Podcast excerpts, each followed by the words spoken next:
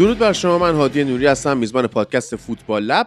میخوایم بریم سراغ قسمت 26م از فصل 5. ما این هفته قهرمانی تیم ناپولی رو داریم با یه سری بازی انجام شده توی لیگ برتر انگلیس. امروز شنبه 16 اردیبهشت ماهه و تا یه چند ساعت دیگه هم بازی‌های لیگ انگلیس، بوندسلیگا شروع میشن. امشب هم فینال کوپا دل ری داریم که ببینیم رئال مادرید میتونه قهرمان بشه یا نه. اما از همون ناپولی کار رو شروع کنیم که پسر مارادونا گفتش که جای بابام خیلی خالی بود و کاش توی این جشن قهرمانی بود. ناپولی توی 2 هفته اخیر موفق شد با کسب 2 تا مساوی قهرمانی خودش رو دیگه قطعی بکنه که حیف هم شد دیگه، کاش میتونستن ببرن، چون قسمت قبلی گفتیم مافیای ناپل اومده به حال یه لابی کرده که تایم بازی‌ها جابجا بشه و اینا بتونن توی خود ورزشگاه مارادونا جشن رو بگیرن که حالا اون ماجراشون نتونست اتفاق بیفته. اما برسیم به شخص مارادونا که جاش خالی بود توی این قهرمانی. ما همونطور که صحبت کرده بودیم روز 5 شنبه 14 اردیبهشت ایونت اجرای زنده داشتیم توی باغ کتاب و خیلی از دوستان اومدن، اونا هم که نیومدن خیلی جاشون خالی بود. به من خیلی پیام دادید که اگه جمعه بود میتونستیم بیایم، یا حالا به هر حال برای بعضیا مشکل پیش اومد، حتی واسه بعضی از دوستای خودمون مشکل پیش اومد. یکی عمل داشت، اون یکی مامانش عمل داشت، بعد چون که خب تایم اطلاع رسانی کم بود، حتی تایم خودمون کم بود، بعضیا نتونسته بودن برنامه‌ریزی کنن. به هر حال واسه اولیش همیشه از این مشکل‌ها پیش میاد، اما خیلی خوب پیش رفت ماجرا، خیلی اجرای خوبی بود و اینجوری نیستش که از خودمون تعریف بکنیم. واقعا شما هر گروهی رو بیارید، چه بخوان پادکستی آماده کنن، چه بخوان تئاتری آماده بکنن، ما حتی مثلا فوتبال لپلات که می‌خواستیم آماده کنیم، نوشتن متن هر کدومش نزدیک 1 ماه زمان می‌برد. بعد ما توی این مدت زمان کم، تقریبا توی 2 هفته تونستیم که این کار رو ببندیم. 1.5 ساعت هم اجراش شد و خیلی عجیب بود اصلا همه چی واسمون. یعنی توی این راش زمانی، توی این همه عجله، ما موفق شدیم یه کار میشه گفت پست مدرن بیاریم، نشون بدیم با سیر غیر خطی داستان. و خیلی ها فکر می‌کردن این زندگی نامه مارادوناست، اما اصلا اینجوری نبود. این زندگی نامه 3 نفر بود که مارادونا روی زندگیشون تأثیر گذاشته بود و خیلی به مسئله خود مارادونا ما نپرداختیم. موضوع این بود که این 3 نفر چطور زندگیاشون از طریق فوتبال و مهمتر از همه مارادونا به هم یه جورایی گره میخوره و سرنوشتشون تغییر میکنه، چه به لحاظ اجتماعی، چه به لحاظ حتی اقتصادی، چه به لحاظ روحی. واقعا خب مارادونا یکی از تأثیرگذارترین انسانهای تاریخه، چه برسه به فوتبالیست. و الان هم که ایلیا کنار من هست. ایلیا چطوری؟ چه خبر؟ درود بر تو و تمام مخاطبان پادکست فوتبال لب.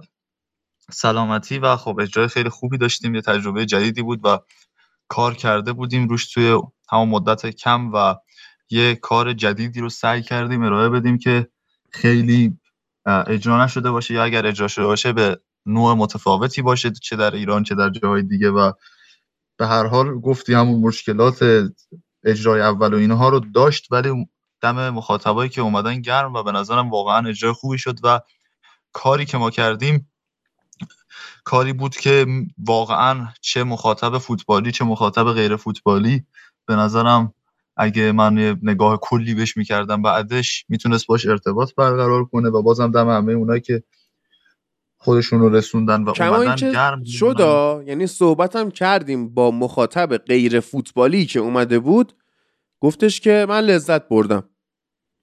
بله، همین اتفاق هم افتاد و تمرکز ما هم توی یک همچین کاری اینه که ابعاد دیگری از فوتبال که خیلی زیاد بهش توجه نمیشه رو با توجه به اینکه یک شخصی، یک کاراکتری که هر آدمی میشناسدش، یک فوتبالیستی که همه آدمای دنیا میشناسنش، از اون طریق بریم تأثیری که این آدم بزرگ روی زندگی همه افراد میذاره، چه بخوان آرژانتینی باشن، چه انگلیسی باشن، چه آدمای رده بالا باشن، تأثیری که از این آدم میگیرن تأثیر کتمان ناپذیریه و ما سعی کردیم بیشتر روی این که رو خود شخصیتش و زندگی نامه و داستانهایی که بیشتر گفته شده تمرکز کنیم. رفتیم داستانی درست کردیم از آدمهایی که ملموس بودند برای مخاطب و همچین آدمهای قطعا مشابهشون وجود داشتن و همچین داستانهای جذابی در واقعیت وجود داشته و ما رفتیم تاثیر همش فکت محور بود دیگه، یعنی درسته که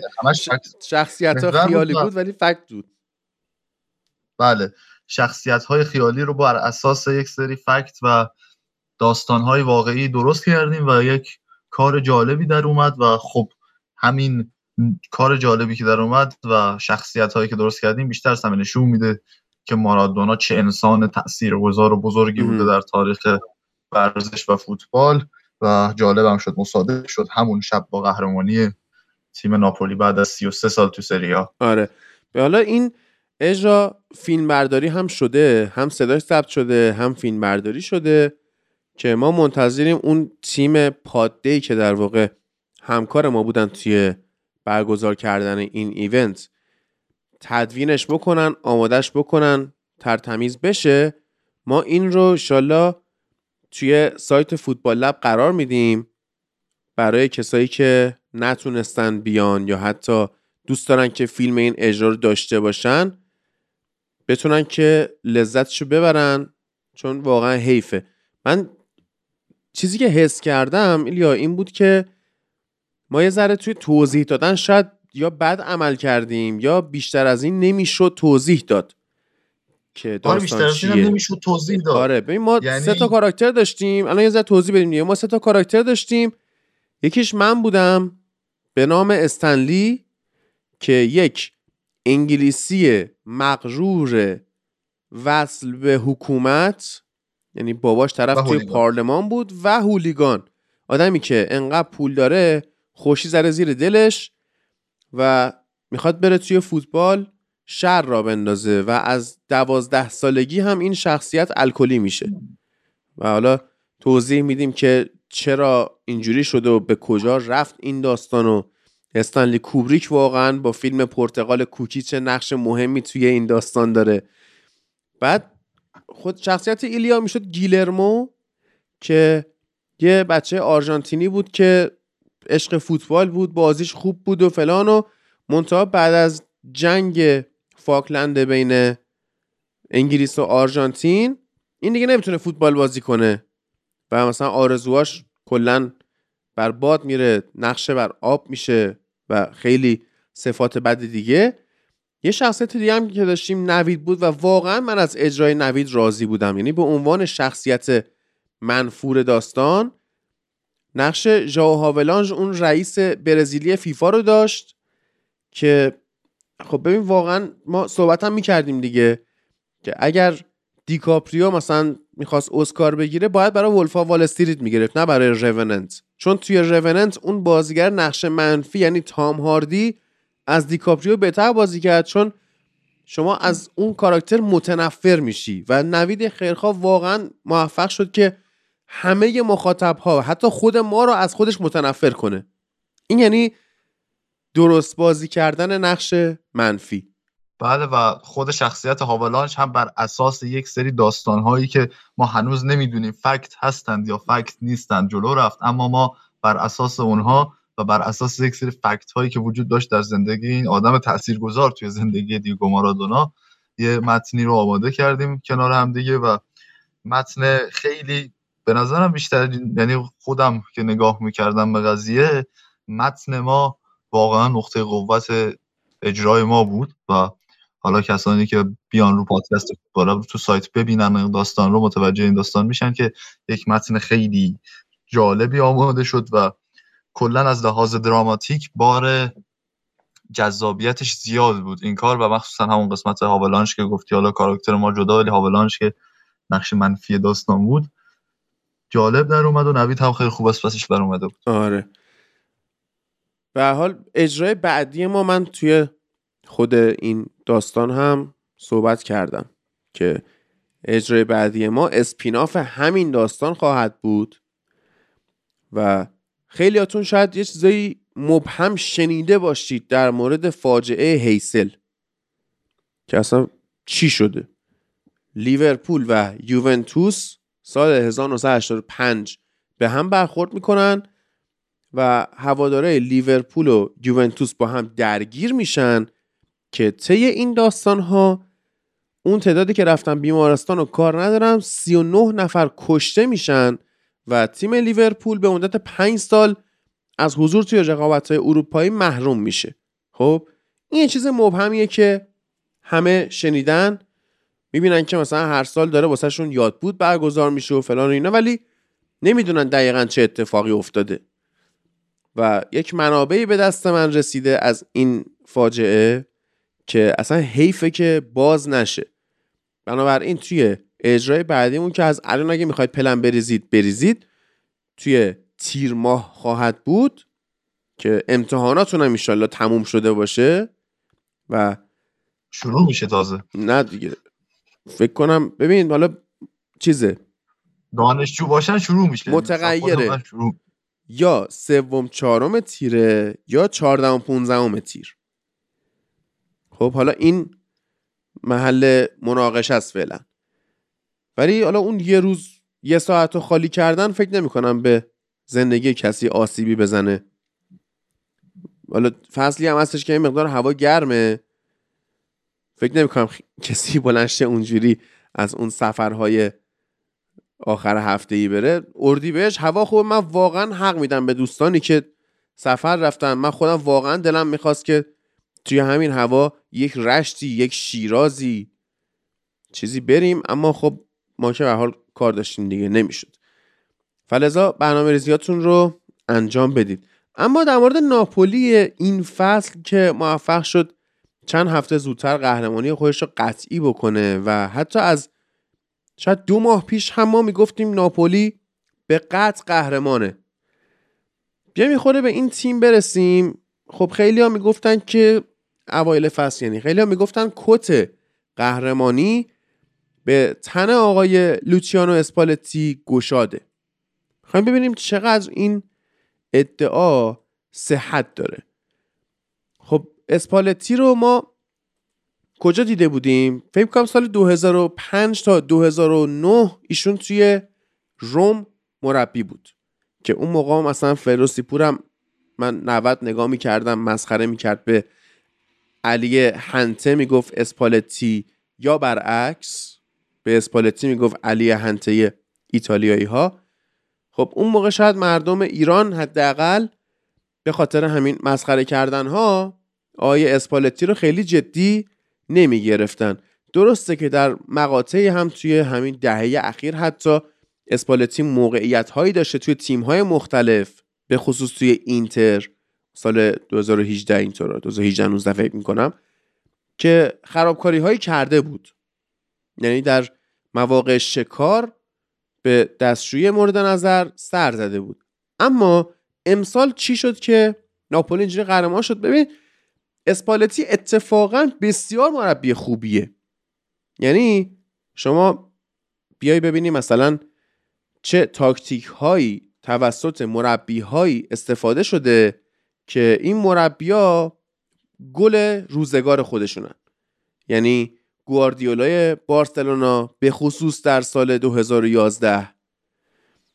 بعد خود سر الکس فرگوسن که حالا من نمیگم خیلی ولی قطعا مهم هستش توی این چیزی که میخوام بگم، بعدها یورگن کلوپ. خب اینها تاکتیک هایی رو در اون دوره اوج خودشون استفاده کردن که همین آقای اسپالتی با ابزار ناقص خودش با بازیکنای پا به سن گذاشته‌ای مثل توتی و درستی و غیره توی روم اون زمان داشت اجرا می‌کرد.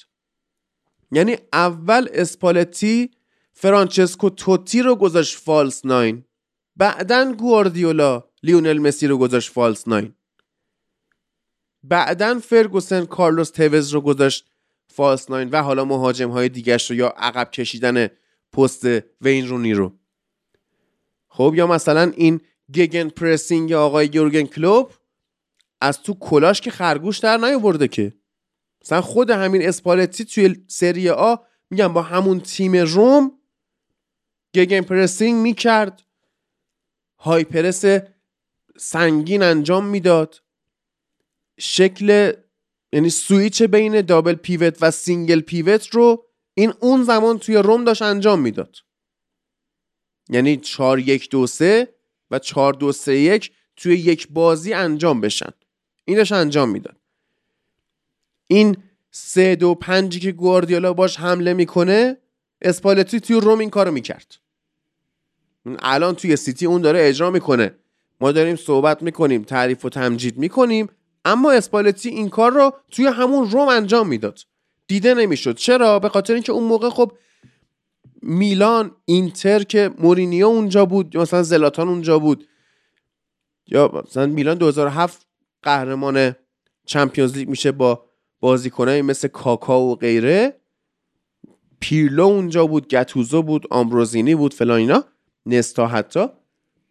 ابزاری که اسپالتی در اختیار داشت ابزار قهرمانی نبود، اما ابزاری بود که بتونه باهاش تاکتیک هایی رو نشون بده به ما که احترام برای خودش بخره. ریسپکت، کلی ریسپکت آیه اسپالتی به قول اون استاد. اما خب نمیتونست قهرمان بشه. امسال توی ناپولی با جنس جوری که داشت، با یعنی تو همه پست ها بازیکن هایی داشت که دقیقاً به درد تاکتیکاش میخوردن. خب این موفق شد که قهرمان لیگ بشه و من توصیه میکنم به هیچ وجه حذفش توی چمپیونز لیگ جلوی AC میلان رو به عنوان یک خرابکاری به یاد نیارید.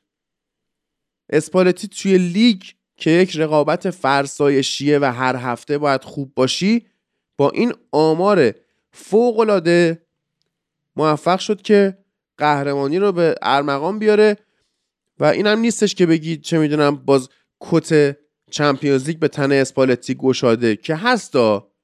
خب ولی این که حالا شما بیاید توی بازی رفت و برگشتی حذف بشی از AC میلان باعث نمیشه کل عمل کرده این فصل زیر سوال بره.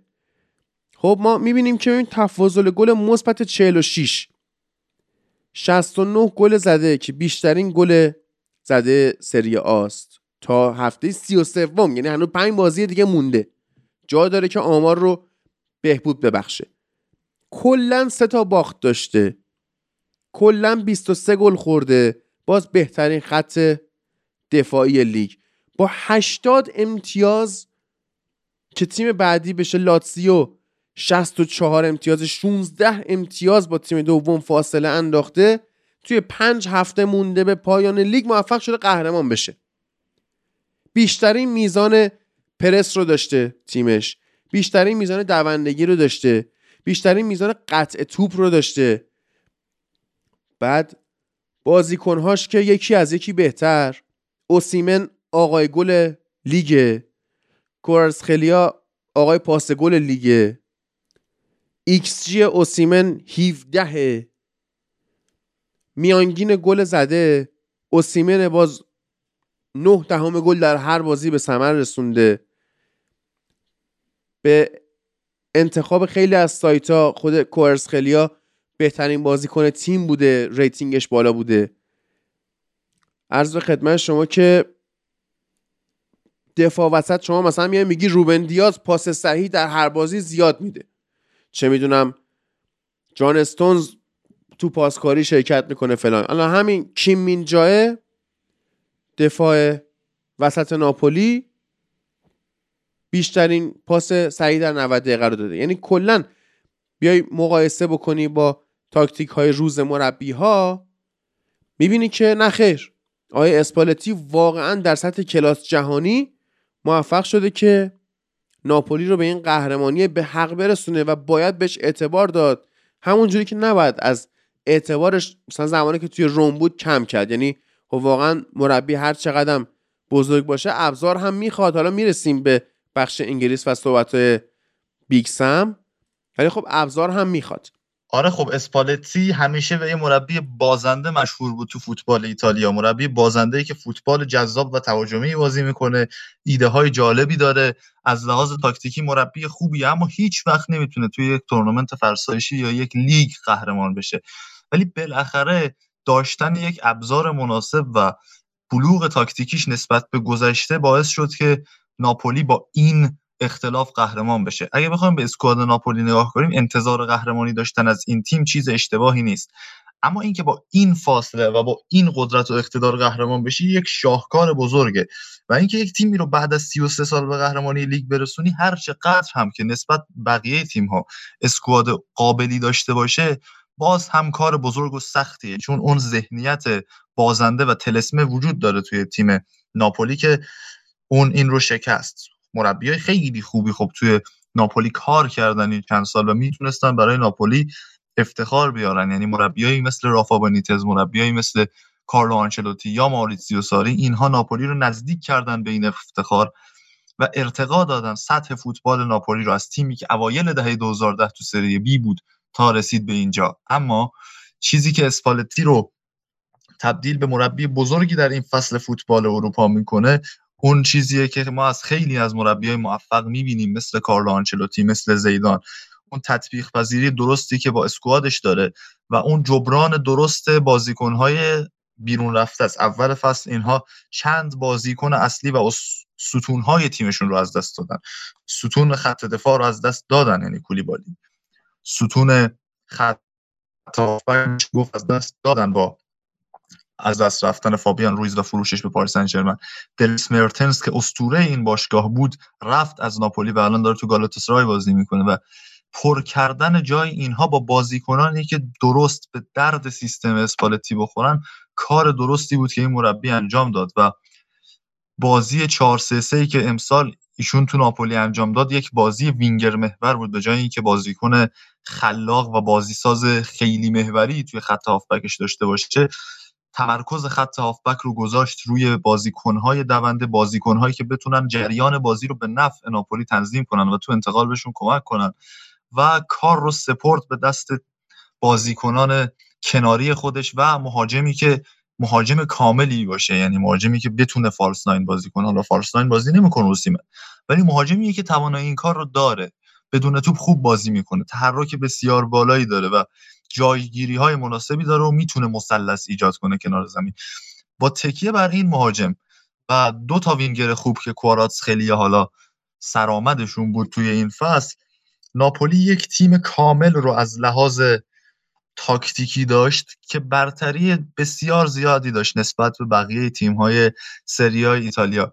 خوش شانسی که آورد بیشتر نسبت به تیم‌هایی که دارن توی کورس سهمیه می‌جنگن. این هفته بازی خیلی مهمی داریم، یعنی امروز هم میلان با لاتزیو بازی میکنه، هم روم با اینتر، بعد آتالانتا و یوونتوس. تقریبا مهمترین هفته این کورس جذاب 6 تیمه سهمیه سری آ رو خواهیم داشت. این بود که واقعا ناپولی یک ثبات بسیار خوبی تو ترکیبش داشت از ابتدای فصل تا الان، تغییر زیادی در ترکیب و سبک بازی نداد، مصدومیت‌های کمتری بر علیه تیم ناپولی ایجاد شد و همون مدتی هم که اینها از لیگ قهرمان اروپا حذف شدن، اوسیمن اولین بازیش رو بازی برگشت انجام داد، بازی رفت نبود، و توی هر دو بازی هم از لحاظ تاکتیکی مشخص بود که اینها تیم سرتری از میلان هستند. اما اون تجربه درست پیولی از چمپیونز لیگ فصول گذشته و اینکه خودش یک تیم وینگر محور داره باعث شد تیم میلان بیاد و ناپولی رو شکست بده و برسه به نیمه نهایی چمپیونز لیگ. یعنی شما وقتی خودت یک تیم وینگر محور خوب داشته باشی، میدونی چطور باید یک تیم این شکلی مثل ناپولی رو ببندی که خیلی توی خلق موقعیت و بازیسازی به وینگرهاش وابسته است. با این حال فقط نمیشه کارهای خوب تاکتیکی آقای اسپالتی رو محدود کرد به وینگرها و بازیکنهاش. اون پرسی که تیم ناپولی میکنه، سرعت انتقال توپ بالایی که اینها دارن و بازی طولی که انجام میده تیم اسپالتی، واقعا یکی از بازیهای زیبایی بود که شما میتونستید توی این فصل اروپا ببینید. همیشه اسپالتی به این معروف بوده که نیم فصل اول رو خوب شروع میکنه اما بعد دستش رو میشه، بعد باگ‌های دفاعی تیمش پیدا میشن و نمیتونه قهرمانی رو ببره. این فصل هم باز اون افته رو ما توی هفته‌های اخیر داریم احساس میکنیم، اما اونقدر این تیم جلوتر از بقیه تیم‌های سری آی ایتالیا بود که دیگه نمیشه گیری داد به اسپالتی و واقعا بزرگ بودنش رو نشون داد. بعد از قهرمانی ناپولی فابیو کاپلو که میدونیم دیگه یکی از بزرگترین مربیان تاریخ فوتبال جهانه اومد و یک حرف درستی در مورد اسپالتی زد، گفت اسپالتی مربیه که وقتی من توی تیم ملی روسیه بودم اون تو زنیت سن پترزبورگ کار میکرد و فرصت این رو داشتم در مقابلش قرار بگیرم. اون یه مربی، گفت اون یه مربیه که جزئیاتی که بقیه بهش توجه نمی‌کنن و حتی در نظر نمی‌گیرنش رو خیلی بررسی می‌کنه و پیچیدگی‌های فوتبال رو به خوبی درک می‌کنه. در کنار این تیمش یک جدیت و یک شور و انگیزه و غرور خاصی تو سبک بازیش هست که این خیلی حرف درستیه. یعنی بخوایم از بعد تاکتیکی داستان فاصله بگیریم، این شوری که توی بازی تیم ناپولی بود واقعا مشخص بود توی این فصل با اسپالتی و تو همه تیم‌هایی که اسپالتی داشته می‌دیدیم این قضیه رو. اما باید به یک اسکواد و یک بلوغ تاکتیکی می‌رسید که بالاخره این اسکودتو رو ببره و بعد از 33 سال برای ناپولی این کار بزرگ رو انجام داد. این تاکتیک آقای اسپالتی رو من بخوام شرح بدم یه مقدار، یه 4-3-3 داینامیکی داشت که بله در شروع بازی فرمیشن به نظر میاد 4-3-3، اما دیگه این فرمیشن ها وقتی سوت زده میشه موضوعیت خودش رو از دست میده.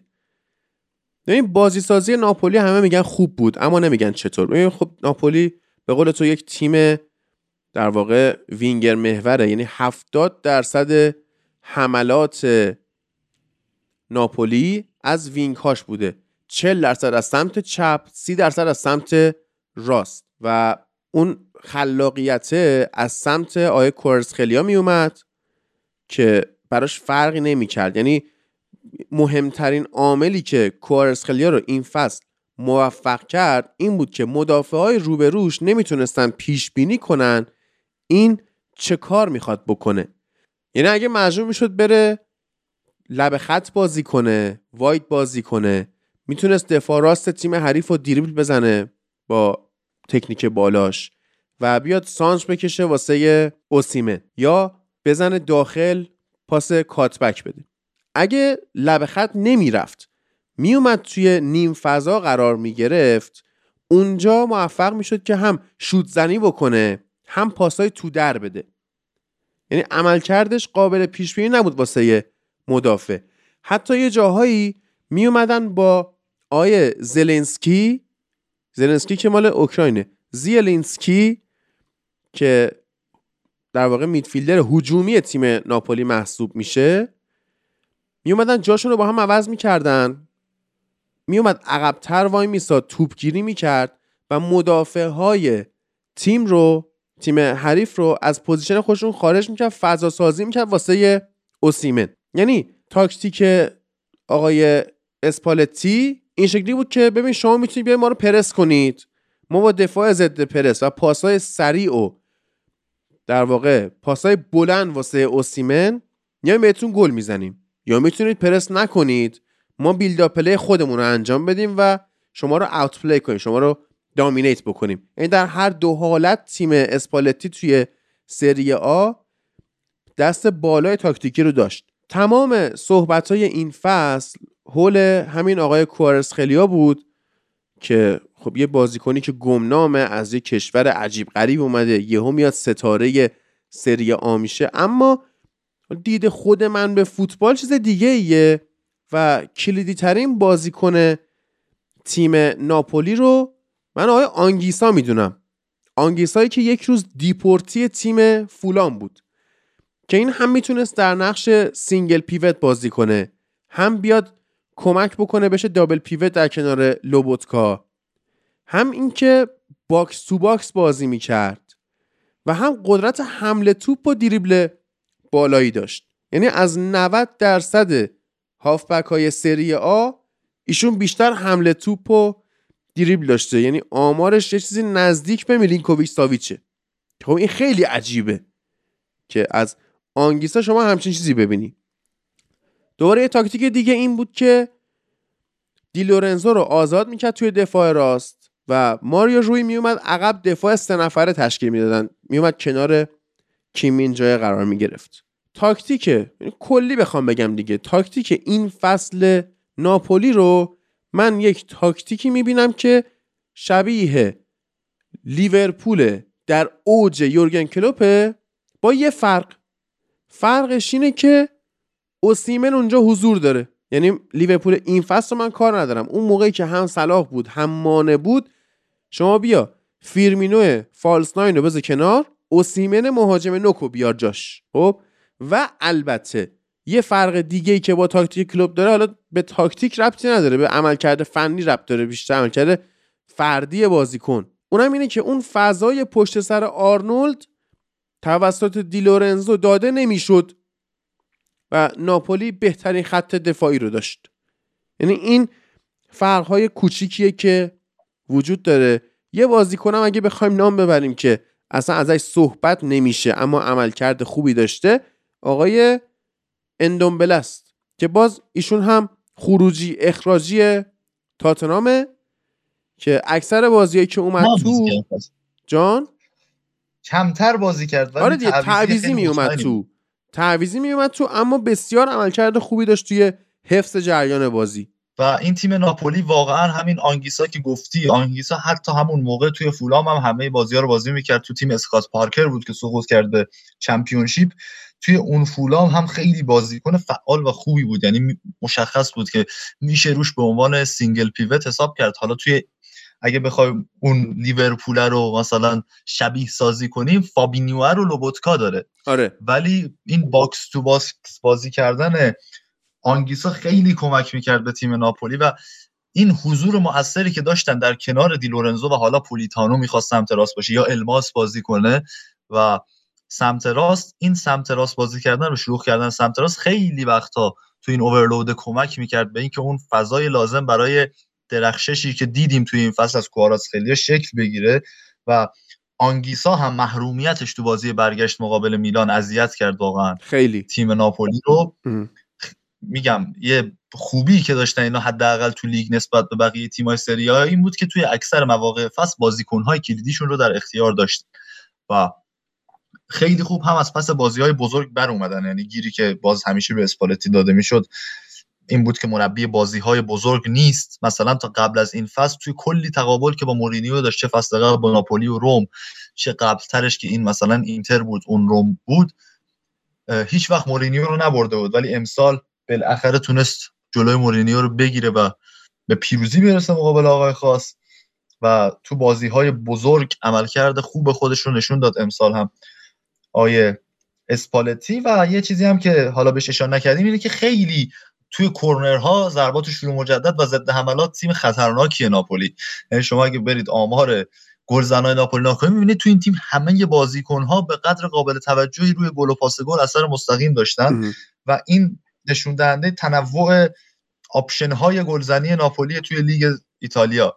حالا هر چقدر تو اپیزود چمپیونز لیگ گیر دادم به اینکه تو اون یه بازی برگشت جلوی میلان تنوع حملات ناپولی کم بود، ولی توی لیگ و بازی‌های داخلی که داشتن کامل‌ترین تیم هجومی سری آ بودن. یا مثلا شما به اون بازی که 4-1 لیورپول رو تو چمپیونز لیگ بردن اگه نگاه کنید، خیلی تو ضد حملات و انتقال توپ سری خوب و مؤثر عمل میکنن. حالا با همون درخشش کواراچخلیا که تازه اون موقع داشت به فوتبال جهان معرفی میشد و یک مقدار هم اواخر فصل حالا این بازیکن‌ها افت کردن، یه مقدار ضد تاکتیک واسه شون شد، مثل همیشه اسپالتی تیمش افت کرد، ولی ناپولی یک چیزی داشت که بقیه تیم‌ها نداشتن و اون هم یک همگن بودن توی اسکواد و ثبات بود. یعنی هیچ کدوم از تیم‌های سری آ رو تو نمیتونی این رو ببینی.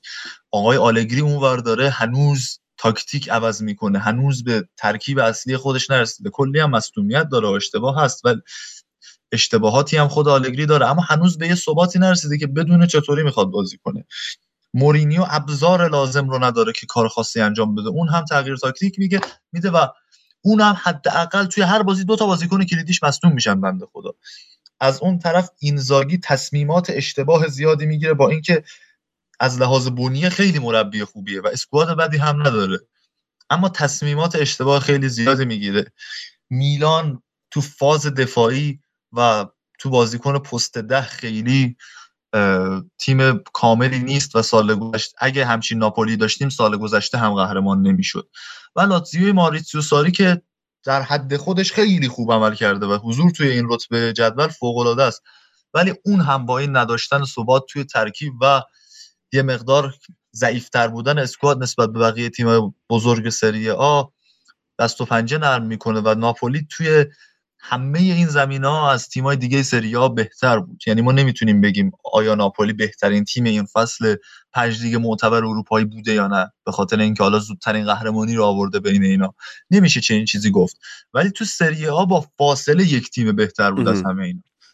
فصل نقل انتقالات بسیار خوبی هم داشت دیگه، یعنی به نظر من ورودی‌های خوب به کنار، خروجی‌های خوبی داشت. 19 تا خروجی داشت که در صدرشون میشه کولیبالی و مرتنس. مرتنس خب بازیکن بدی نیستش که، اما دیگه اون وضعیت سنی و مصدومیتاش و اون به حال استفاده تاکتیکی ازش به یه جایی رسیده بود که اگر میموند بیشتر بار روی تیم بود تا در واقع مشکل تیم رو بخواد حل بکنه. بعد کولیبالی هم که رفتهش، حالا عمل کرده شخصیش توی چلسی اونقدر بد نبوده، اما خب تیم داغونه. اما عملکرد شخصی کی تو چلسی خوب بود آخه این فصل؟ آره، چند تا بازیکن خوب. حالا مثلا ما رحیم استرلینگ و مناطو هیچ کدوم خوشمون نمیاد به عنوان بازیکنایی که دیگه انگلیس، ولی بازیکن خیلی خوبیه، یعنی خیلی خطرناک تو تیم ملی لیورپول، منچستر سیتی، بازیکن خیلی تاثیرگذار و درستیه، ولی خب هیچ کاری نمیتونه بکنه. حالا یا بقیه بازیکن‌ها، ژائو فلیکس، انزو فرناندز که دیگه بهترینشون بود حالا تو این فصل بین خریدهای چلسی که توی همین وضعیت هم داره چیزایی از خودش نشون میده، هیچ کدوم از اینا خوب نبودن و کولیبالیش خسته شده از فوتبال انگلیس و میخواد برگرده ایتالیا. آره، ولی داستان اینه که پیدا کردن کیم مین جائه اون خیلی مهم بود، خیلی مهمه، مثل پیدا کردن کواراتسخلیا از دینامو تفلیس. دینامو باتومی، تفلیس نیست. دینامو باتومی یا تفلیس بود، حالا هرچی بود تو گرجستان بود که آره.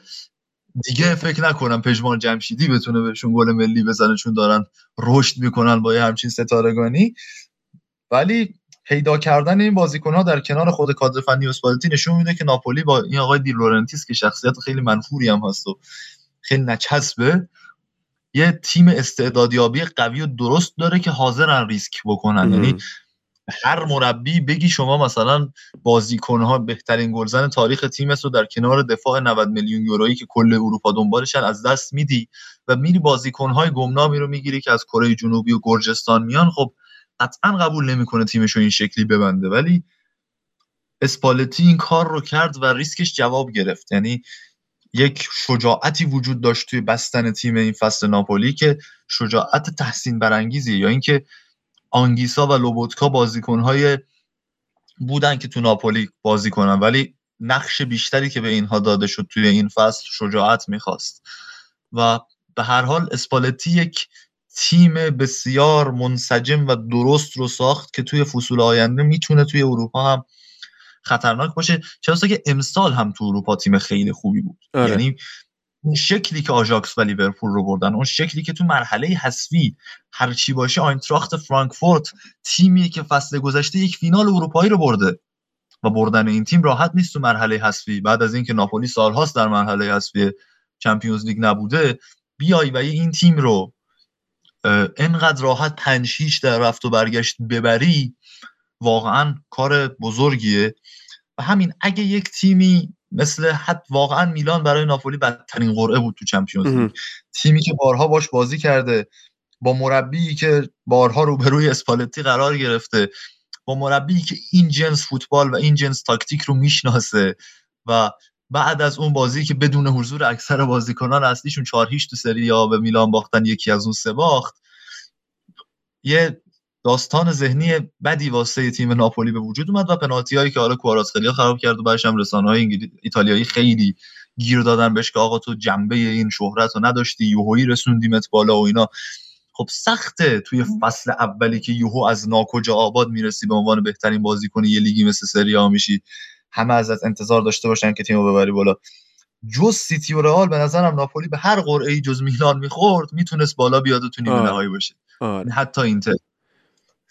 در کل واقعا درود بر آقای اسپالتی با این تیمی که این فصل ساخت و یه مقدار جذابیت داد به سری آی که ماها فکر می‌کردیم مرده، اما یه مربی با این تاکتیک‌های بسیار پویا، میگم تاکتیک‌های کلوپ رو شما می‌بینید کیف می‌کنید، واقعا اسپالتی هم داره همون کارو میکنه. یا مثلا حضور توی نیم فضای دی بروینه و گوندوغان رو اسپالتی هم تو تیمش داره، مثلث ساختن گوشه های زمین رو اسپالتی هم داره، اون 4 دفاعه تبدیل به 3 دفاعه بشه اسپالتی داره، دابل پیوت و سینگل پیوت سویش بشن اسپالتی داره. واقعا برید بازی ناپولی رو، اون بازی خوباش رو حداقل پیدا کنید ببینید، یه مقدار اگر به تاکتیک فوتبال علاقمندید میتونه ارضاتون بکنه. آره و بدشانسی طرفدار ناپولی خودشون این بود که هر بازی که پخش شد و دیده شد امسال از ناپولی خوب بازی نکردن کلا توی لیگ دینا، ولی بازیایی که کمتر دیده میشد از اول فصل اینا ناپولی فوق العاده بود. یعنی هر بازی که بیشتر توجه میرفت سمت تیم، حالا نه تو کل جهان کلا میگفتن امشب ناپولی بازی داره ببینیم بازی دیگه ای نیست یا مثلا چمپیونز لیگ بازی داره، یهویی خراب میشد همه چی.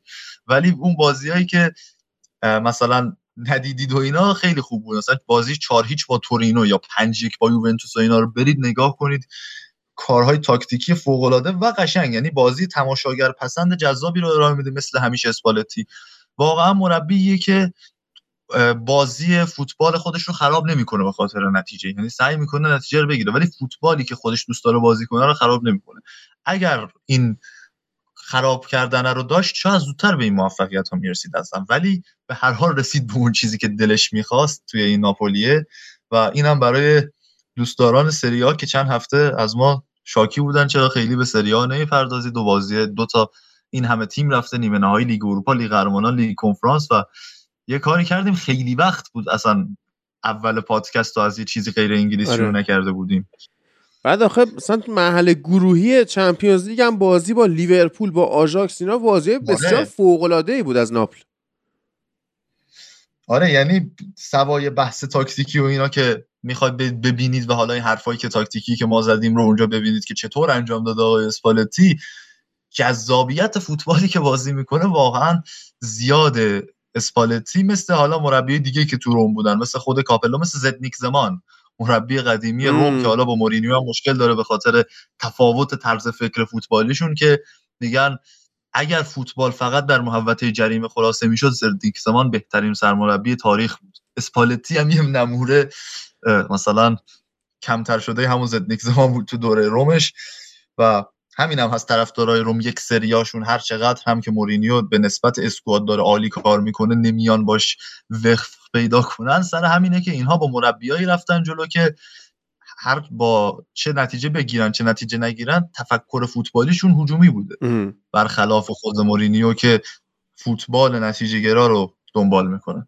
بله عرض به خدمت شما که برگردیم به لیگ انگلیس خودمون و من سیتی که خب فولامو برد، بعد دوباره توی بازی توی بازی تعویقی هم وستهم رو 3-0 برد که وستهم تونسته بود یه مقدار مقاومت بکنه توی نیمه اول.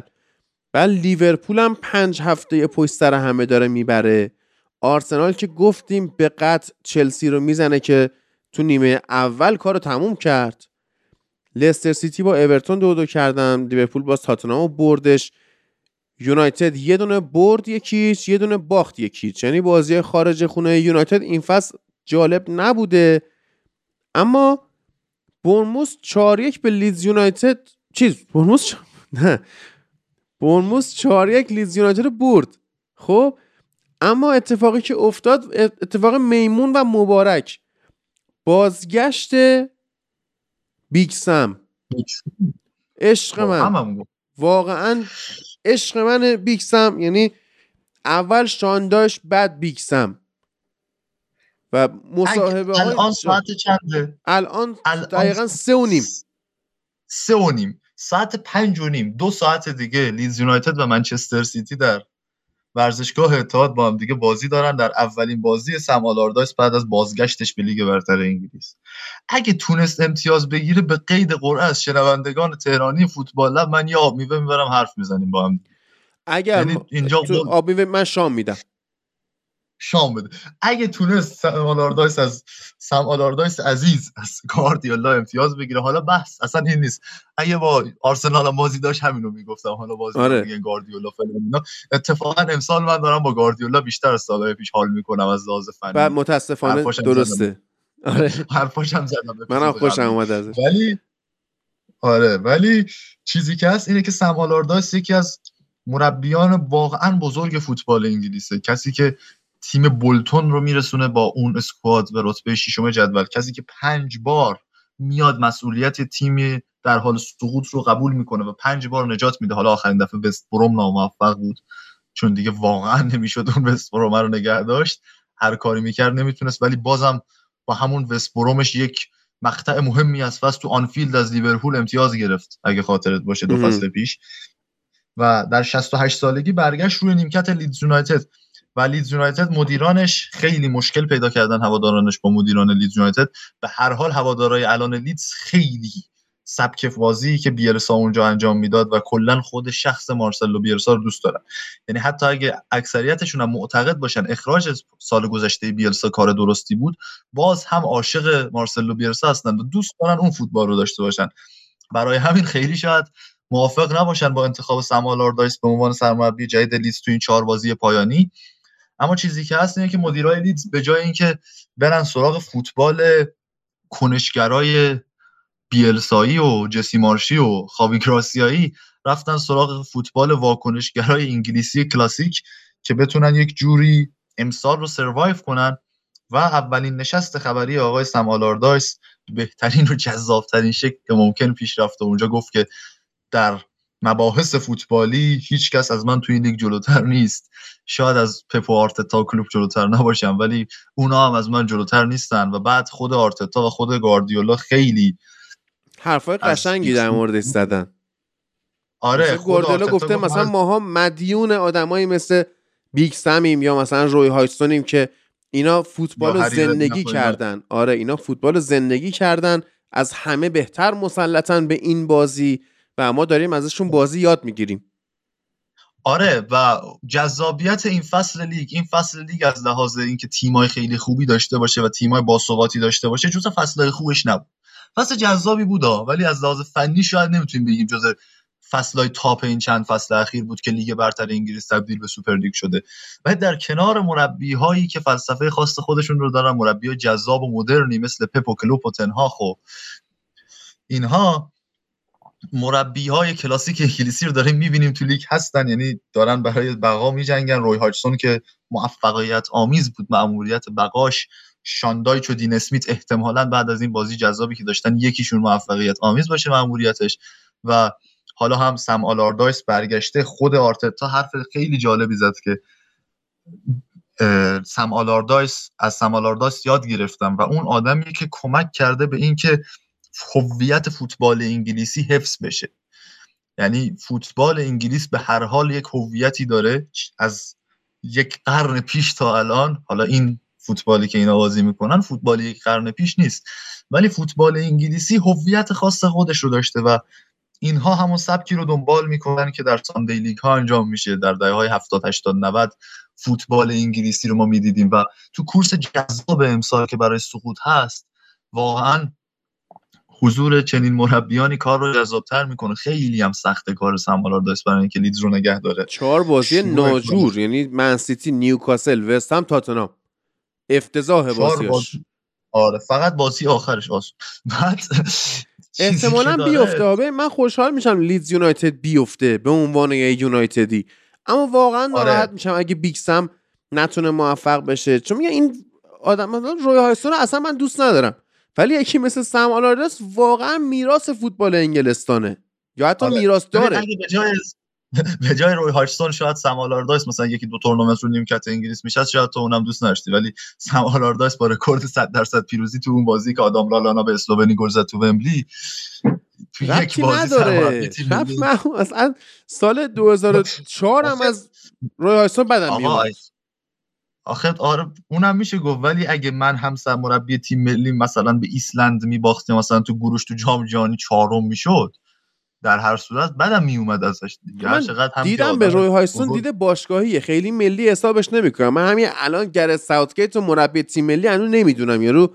اونقدر به نظر من تو ذهن من مقبولیت نداره طرف. گرت ساوتگیت من قبول دارم از به عنوان یک آدمی که طرفدار تیم ملی انگلیس نیست و نه به حالا از اون لحاظ که از تیم ملی انگلیس اینا خوشم نمیاد، ما مثل هم نیستیم. مربی بسیار خوبیه برای تیم ملی انگلیس، و اما تمدید کردنش رو خیلی قبول نداشتم، به نظرم کار خودش رو کرد و باید میداد به دست یک مربی که دیگه انگلیس رو یه لول ببر بالا. کاری که ساوتگیت کرد از تبدیل کردن انگلیس از تیم لوزر به یک تیم رقابتی که مدعی جام ها باشه با وجود بازیکنایی که داره، خیلی کار درستی بود و پله پله پیش رفت. و یه تیم جوون دستش بود که بازی خیلی خوبی هم ارائه میده، یعنی منطقی ترین بازی انگلیس تو 15 16 سال اخیر رو ساوتگیت ارائه میده، حتی بهتر از مربی مثل کاپلو. این رو نمیشه کتمان کرد در مورد گرت ساوتگیت، ولی خب تلقوه بندیس انگلیسی خیلی همیشه زیاده و انتظارات و رسانه‌هایی که انگلیس دارن کارو سخت میکنه برای مربی مثل ساوتگیت. از همون تیم ملی انگلیس که بگذریم، امسال ما انقدر این لیگ انگلیس رو جدی و جذاب دنبال میکنیم، اکثر بازی‌ها رو می‌بینیم و همه تیم‌ها رو بهش مسلطیم. من واقعا دوست ندارم مثلا سه تا تیم که بخوام انتخاب کنم اینا بیافتن، نمیتونم انتخاب کنم. چرا قطعی میشه انتخاب؟ ساوثهمپتون به قطع، برنموث و لیدز اینا نه برنموث که سقوط نمیکنه به قطع. خب همون ولی دیگه این علاقه من برای پایین افتاده. آره علاقه من مثلا این سه تا بودن. آره ساوثهمپتون که سقوط میکنه و جیمز وارد پراوز آزاد میشه برای اینکه حالا بره سراغ نیوکاسل یا تاتنهام جایی.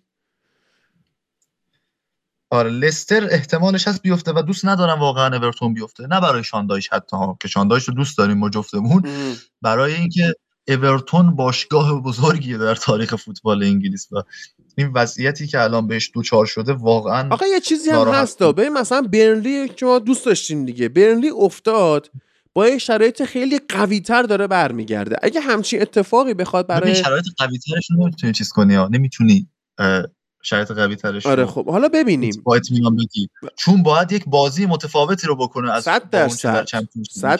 قطعا کمپانی اینکه کمپانی مربی باشه که بتونه اون بازی مالکانه پپ گواردیولایی که توی چمپیونشیپ میکرد بخواد با برنلی تو لیگ برتر انگلیس بمونه، قطعا نمیتونه. باید اون تطبیق پذیری خودش رو داشته باشه، بره سمت فوتبال واکنشگرا، یا اگه فوتبال کنشگرا رو میخواد انجام بده بره سراغ یک سری از تاکتیک‌های خاص. اما چیزی که در مورد این تیم برنلی وجود داره اینه که اینا بیان بالا کار خیلی سختی خواهند داشت و تو نمیتونی با اطمینان این قضیه ببین. برنلی که داشت میافتاد قشنگ در شرف ورشکستگی و فروپاشی بود. آره خب من فکر می‌کردم مثلا ما با برنلی کلا خداحافظی کردیم، ولی این برگشتنش واقعا خبر خوبی بود. آره هرچقدر تو اندرلخت دوران با عنوان سرمربی دوران خوبی نداشت، نسبتاً نتایج بهتری گرفته بود از کمپانی مربی قبلی اندرلخت تو لیگ بلژیک، ولی تصمیمش تصمیم درستی بود و دیدیم ما تو جام اتحادیه هم سیتی توی اف ای کاپ خیلی راحت بردیم برنلی رو، چون نیومد فوتبال شاندایچی بازی کنه، یعنی سعی کرد فوتبال پرس، اون پرسی که تو چمپیونشیپ ارائه میده و اون فوتبال رو حالا با مالکیت کمتر ارائه بده و خب نمیتونست، ابزارش رو نداشت، زورش رو نمیرسید. هم یونایتد تو اولترافورد هم سیتی تو اتحاد خیلی راحت بردن تیم برنلی رو دو تا تورنمنت حذفی انگلیس. و شفیلد یونایتد حالا سال بعد کاندید سقوط خواهد بود، چون با یک مربی خیلی ناشناس حالا در سطوح پایین انگلیس مربی خوبی بود پول هاکینگ باتم، ولی اینکه بیاد تیمو خیلی زود برسونه لیگ برتر چیز جالب و عجیبیه. مایکل کریک هم که قطعا رفته پلی آف، ولی به عنوان تیم چهارم، یعنی با تیم پنجم بازی میکنه که پنجم ششمش معلوم نیست. کاونتری هم رفته پلی آف و این چهار تا تیم آخری که میمونن برای پلی آف چمپیونشیپ هم بازیای نیمه نهاییشون جذاب، همون بازی آخری که میرن تو ومبلی میکنن.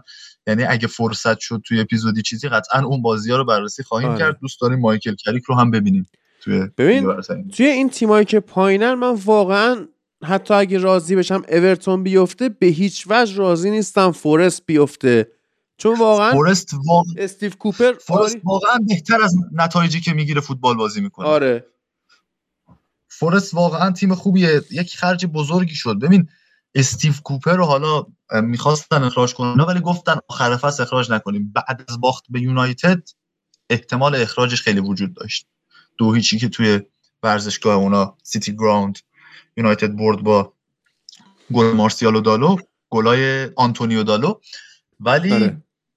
چیزی که هست در مورد استیو کوپر اینه که این آدم اولا فوتبال انگلیس بهش مدیونه به خاطر نسلی که ساخت تو تیم ملی نوجوانان انگلیس، یعنی بازیکن‌های بزرگی مثل فیل فودن، بازیکن‌های مثل گلگر، مارک گوهی، جیدن سانچو، این بازیکن‌ها همه از تیم آقای استیو کوپر اومدن بالا.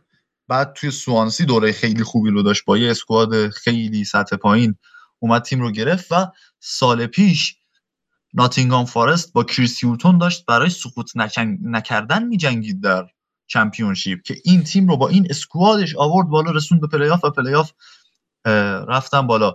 این نقل و انتقالات عجیب غریب مدیران یونانی فارست به خاطر این نبود که مثلا یه سوپر تیم تشکیل بدن مثلا 20 تا بازیکن آوردن، به خاطر این بود که اسکواد فصل قبل فارست اصلاً توان حضور در لیگ برتر انگلیس رو نداشت.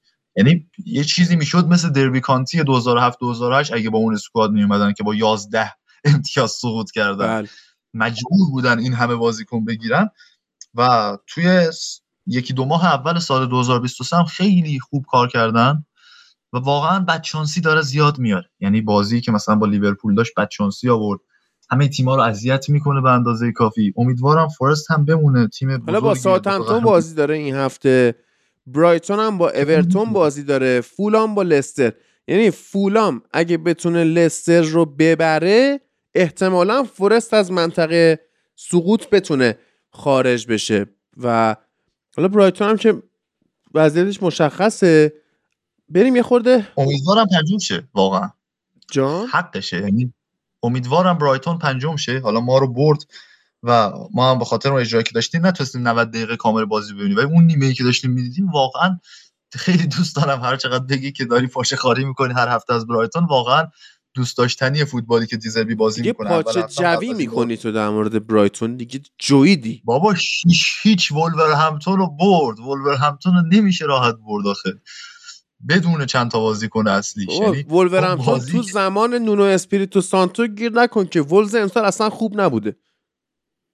آره حتی یولن لوپتگی هم که مربی خوبیه نتونسته وولز رو تبدیل به تیم رقابتی بکنه که اذیت بکنه تیم‌های دیگه. ولی بازم اینکه یه همچین برد بیاری که تو تاریخ برایتون بی سابقه بوده، اونم تو فشار بازی‌ها که برایتون هم مثل یونایتد و سیتی جز تیمای و لیورپول جز تیمایی که داره هفته 2 بار بازی میکنه دیگه و با این بازیکن‌ها هفته 2 بار بازی کردن همچین عملکردی داشته باشی، تو 2 تا بازی گل نخوری یا یونایتد رو ببری با یک نمایش تاکتیکی برتر که یا با مساوی میشد یا برایتون میبرد. یعنی به نظر نمی‌رسید یونایتد حقش برد باشه تو این مسابقه و از اون طرف هم اون 6-0 خیلی کار ارزشمندیه که برایتون انجام داد و نقل و انتقالات جالبی که داشتن. یعنی ژائو پدرو که تو واتفورد این فصل خیلی خوب عمل کرد ولی واتفورد نتونسته تو چمپیونشیپ خیلی مطمئن عمل کنه، ژائو پدرو اومد قال گذاشت واتفورد رو تو چند بازی آخر هم شرکت نمی‌کنه، به شرکت نکرد،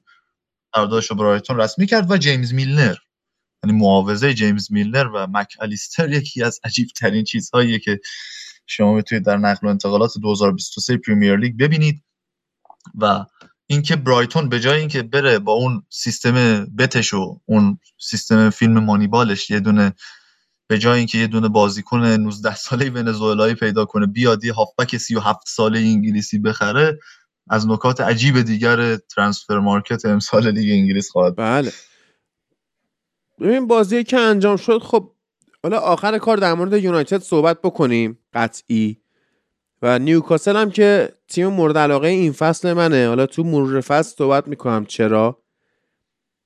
بعد من سیتی هم که خب داره بازیش میبره، اصلا قابل پیش بینیه کاملا. یعنی بازی امروزشون دیگه فکر کنم کارو تموم کنه دیگه. بعد چون آره دیگه. فردا نیوکاسل با آرسنال بازی داره، اونجا هم خیلی سخته.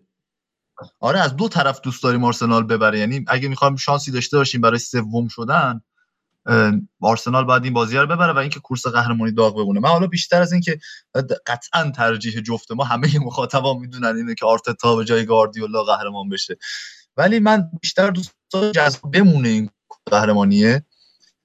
آرسنال میتونه جلوی نیوکاسل امتیاز بده، اینجا میتونه تو خونه جلوی برایتون امتیاز بده و سیتی فقط به نظرم توی خونه برایتون کار سختی خواهد داشت در ادامه این فصل. منطقه ناکوی طرف سگانه رو گرفته که سمالار داشتم گفتش که اگه منم اونقدر بازیکن داشتم سگانه میگرفتم. واقعا چقدر تو خوبی مرد.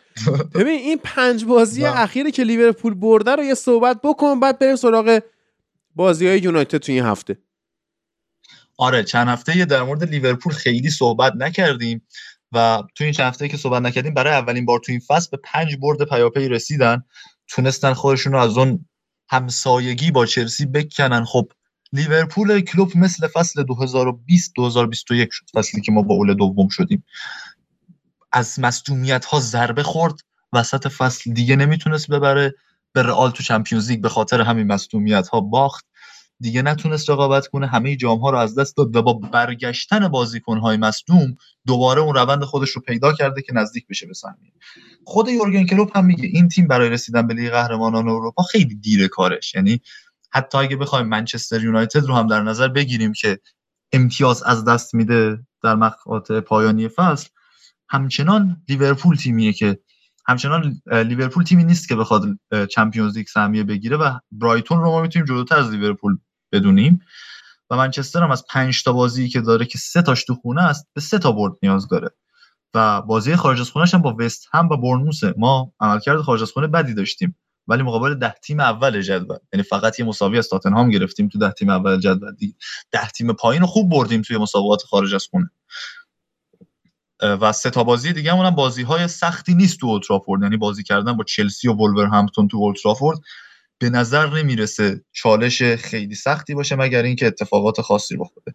ولی لیورپول اینکه خودش رو اونقدر خوب کشوند از رتبه 8م 9م جدول به اینجا رسوند که الان داره برای 5م شدن و لیگ اروپا می‌جنگه، مدیون تصمیم جالب آقای یورگن کلوپ بود برای پوشش دادن ضعف‌های آرنولد و ضعف‌های این فصل بازیسازی تیمش، ضعف‌هایی که تو خط هافبک بارها بهش اشاره کردیم، خودمون اشاره کردیم، گلرخ اشاره کرده، شکیب که اومده اشاره کرده، همه این حرفا رو در مورد کلوب زدیم، اما رفت سراغ یک سیستم 3-2-2-3 با حضور آقای ترنت الکساندر آرنولد به عنوان اینورتد فول بک که این رو توی بازی با آرسنال امتحان کرد و خوب جواب گرفت. در مورد بازی آرسنال لیورپول که حرف زده بودیم اون موقع، اما بعدش هم این سیستم جواب داد، یک سیستم درست که خیلی خوب به تنوع در بازیسازی لیورپول کمک میکنه، خیلی خوب این هافبک های لیورپول رو آزاد میکنه که یعنی 2 تا بال کناری فابینیو که بیشتر حالا هندرسون و کرتیس جونز بودن تو این هفته، اینها رو آزاد میکنه که کنار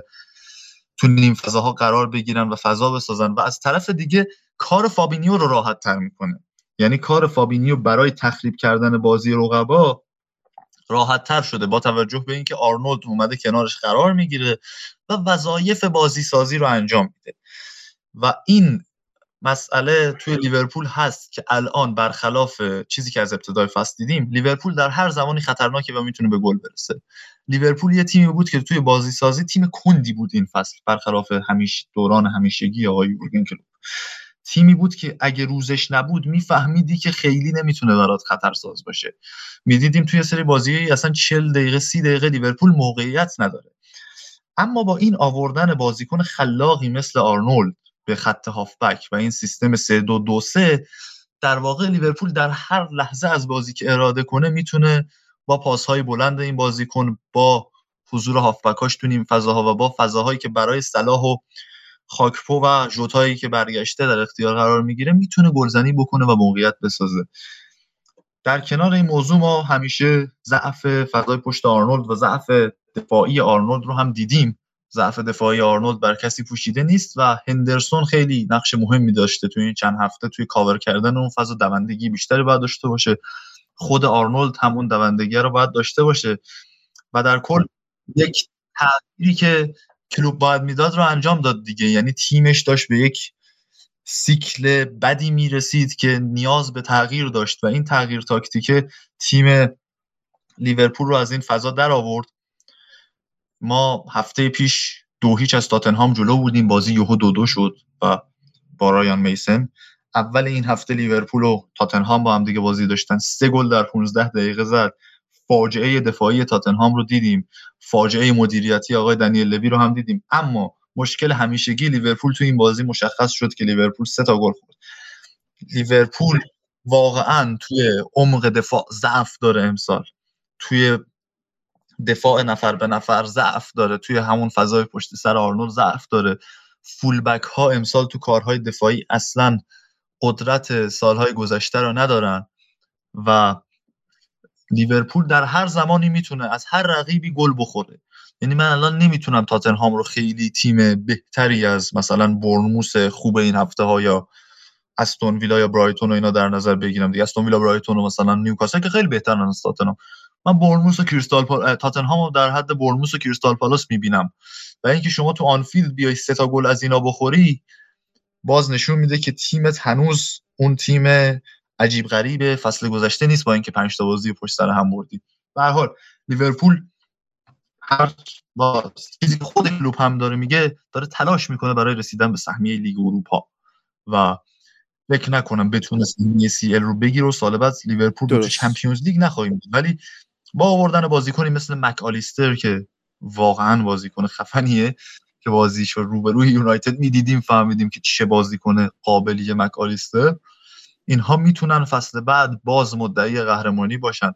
از اون طرف چلسی یک تیمی رو میده به پوچتینو که حداقل پوچتینو برای سهمیه این بازیکن‌های ستاره راه میندازه دیگه. یعنی هر چقدر از پوچتینو خوشمون نیاد و بگیم که این مربی مدعی قهرمانی بودن نیست، ولی پوچتینو این... میدونی مثل همین چیزه، مثل آیه اسپالتیه که اولش صحبت کردیم، تیماش قشنگ بازی میکنن، همیشه اون ابزار اون لحظه آخر توی شکار متاسفانه خرابکاری میشه واسه پوچتینو. واقعا اسپالتی خیلی جاها ابزاره رو نداشت، پوچتینو به نظرم یه سری جاها این ابزاره رو داشت و خب ابزار تو انگلیس با ابزار تو ایتالیا متفاوته دیگه. انگلیس همه تیم‌ها ابزار تو انگلیس ابزار نه، پاریس سن ژرمن دارم میگم اون که آخه اون تیم ابزارش بده کلا. یعنی اون تیم میدفیلد که مهمترین بخش بازی پوچتینو نداره.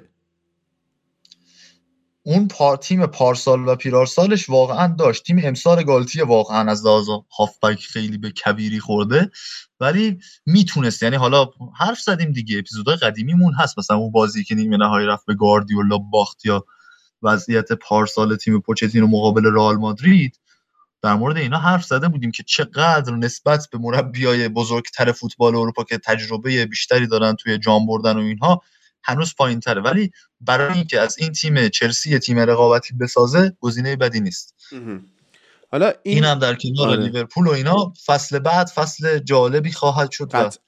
نمیدونم تنهاخ قراره چی بشه. یه حسی هست که این پیشرفته ادامه پیدا میکنه، یه ترسی هم هست مثل همیشه که فصل روبه رشدمون بعدش یهو همیشه با یک فصل بد مواجه شده بوده. فکر نمی‌کنم اینطوری بشه، فکر می‌کنم فصل بعد خوب باشه. امروز که شنبه باشه روز تاجگذاری کینگ چارلز انگلستانه و قرار شده که همه بازی‌های لیگ برتر اولش آهنگ دیگه گاد سیو د کینگ، دیگه کوین چون نیستش، گاد سیو د کینگ پخشه. اریک کانتونه پستی گذاشت توی اینستاگرام که عکس تاجگذاری خودش رو گذاشت، فقط یک کینگ واقعی وجود داره که واقعا حرف درستیه. اما در این داستان هم شد قضیه پخش کردن سرود ملی تو آنفیلد.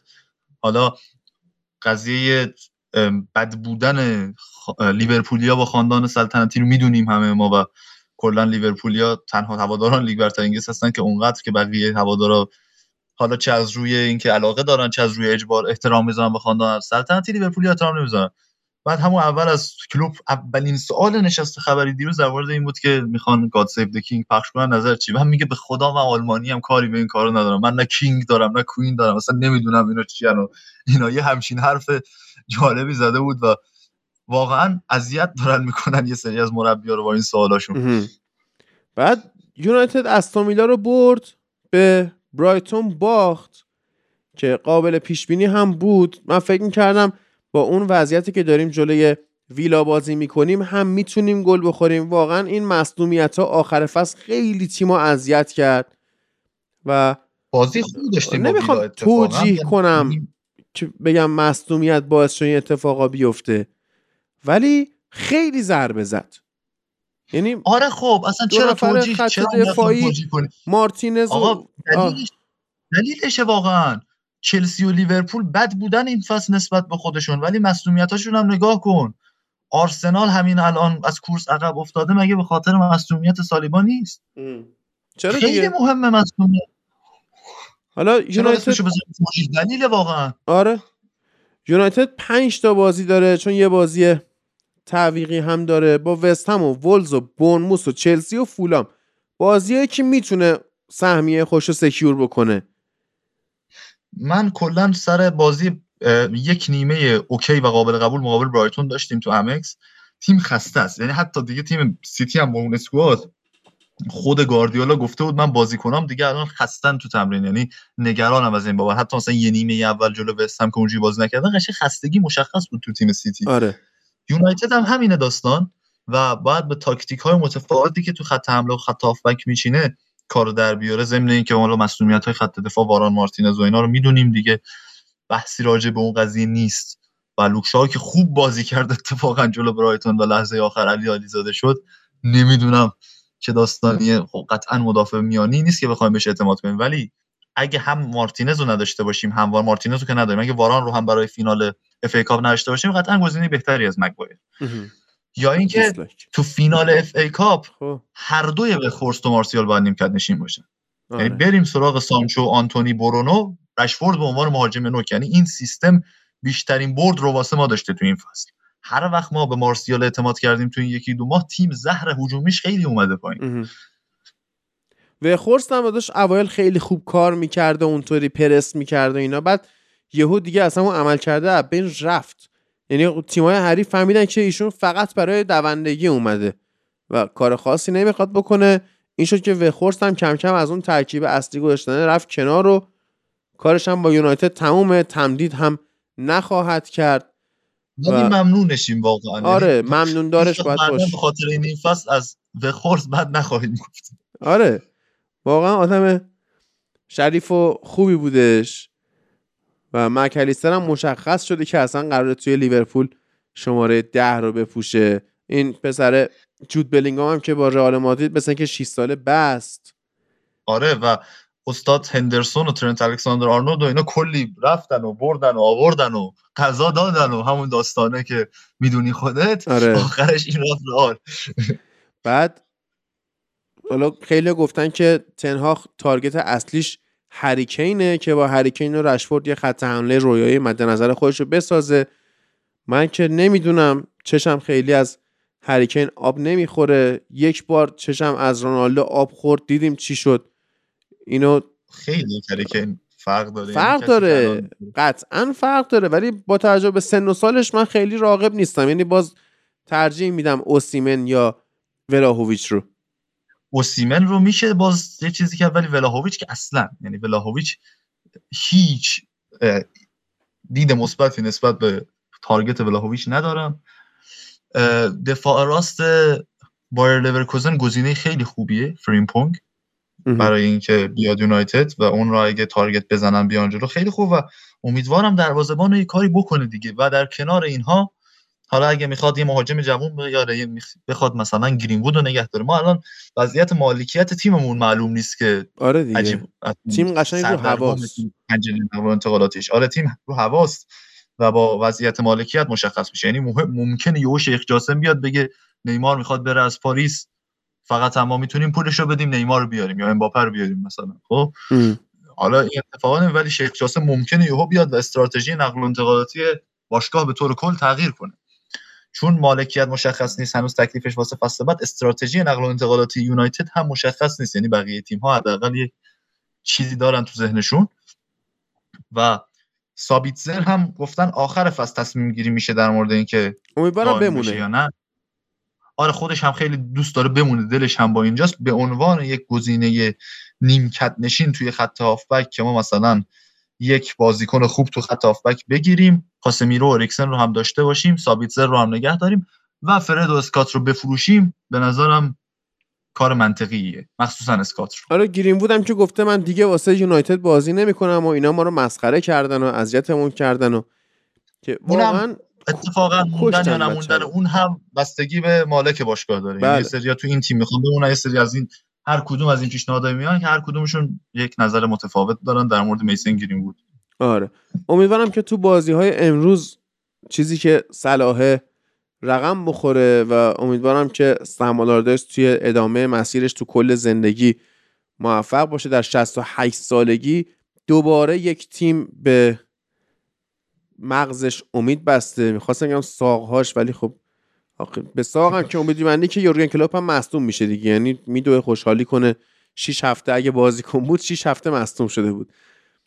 پولتیرنی و یورگن کلوپ خودش گفت این قضیه رو، پولتیرنی و یورگن کلوپ همیشه با هم دیگه داستان داشتن. خیلی مشکل داره یورگن کلوپ با پولتیرنی و همیشه احساس میکنه که این حق تیمشو داره میخوره و این داستانا. آره. و حالا اشتباهاتش هم زیاد بود. البته که در این بازی تاتنهام لیورپول که خیلی یکی از بازی‌هایی بود که بیشتر از اینکه بحث تاکتیکی داشته باشه دیدنش جذاب بود و درامی که تو بازی بود. بله. آره توتوچی وار بود. اون صحنه واقعا قبل از اینکه ژوتا گل مساوی بزنه اخراج باید میشد دیگو ژوتا و اون ضربه که زد رو اولیور اسکیپ واقعا اخراج داشت به نظر من. و چقدر این گزارشگرهای انگلیسی شاعرن و خوبن، بازی داشتن با گزارش انگلیسی نگاه میکردن و بعد از حالا مجری بین اسپورت بود گفت که ریچارلیسون اولین گل فصلش رو برای اورتون زد تو تاتنهام و دقیقاً حرف درستی بود. یعنی اون انگیزه‌ای که گرفت از هو کردنش توسط هواداران لیورپول به خاطر اینکه یک زمانی بازیکن اورتون بوده باعث شد اولین گل فصلش رو بزنه. و بعد کالوم ویلسون و یه بازیکن جان مکگین و کالوم ویلسون بودن فکر کنم، اومده بودن توی بی بی سی یه برنامه درست کرده، دو تا بازیکن از تیم‌های وسط جدول میان با هم دیگه حرف میزنن در مورد همه چی لیگ انگلیس. با این داشتن ریچارلیسون مسخره میکنه، آره با 4 تا گل زده 3 تاش آفساید شده، 2 تاش پیرهن شده، در مورد این یکی هم که زد دقیقه آخر گل زدن، تازه اینم نزدیک بود آفساید بشه. کالوم ویلسون داشت ریچارلیسون رو مسخره میکرد. ببینید فوتبال برزیل به کجا رسیده این مهاجم نوکشه. بله رایم استرلینگ هم به آیه تادبولی تو واتساپ پیام داده، گفته که من راهکار این که تیم از این وضعیت در بیاد و بلدم. بعد تادبولی گفته چیه راهکار؟ گفته که یه ذره باید ساختار مدیریتیمون سفت و سخت‌تر بشه. اونم گفته مرسی شب بخیر.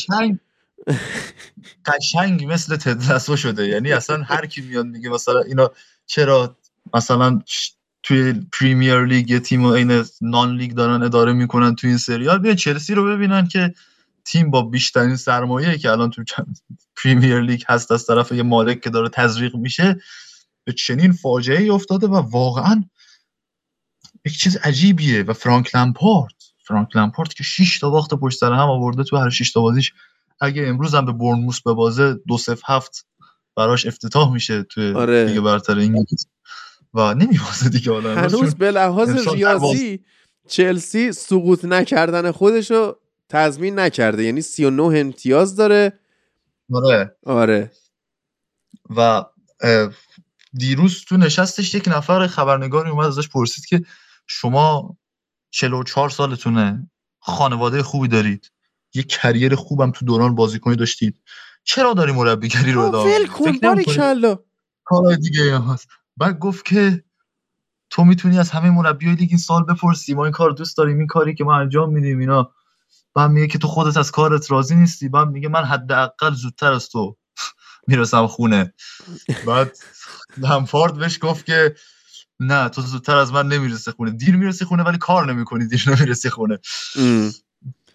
و اینکه یک خبرنگار جرأت این رو داشت بپرسه چرا ول نمیکنی، چرا داری مربیگری میکنی، اصلا واقعا جای تمجید داره. حالا من خودم که اصلا چلسی فن نیستم ناراحتم از این بابت که یک همچین شخصیت اسطوره‌ای اینقدر خراب بشه و مسخره بشه تو دوران سرمربیش. ببین طرفدار چلسی که عاشق بازی لمپارد بودن به چی میرسن الان.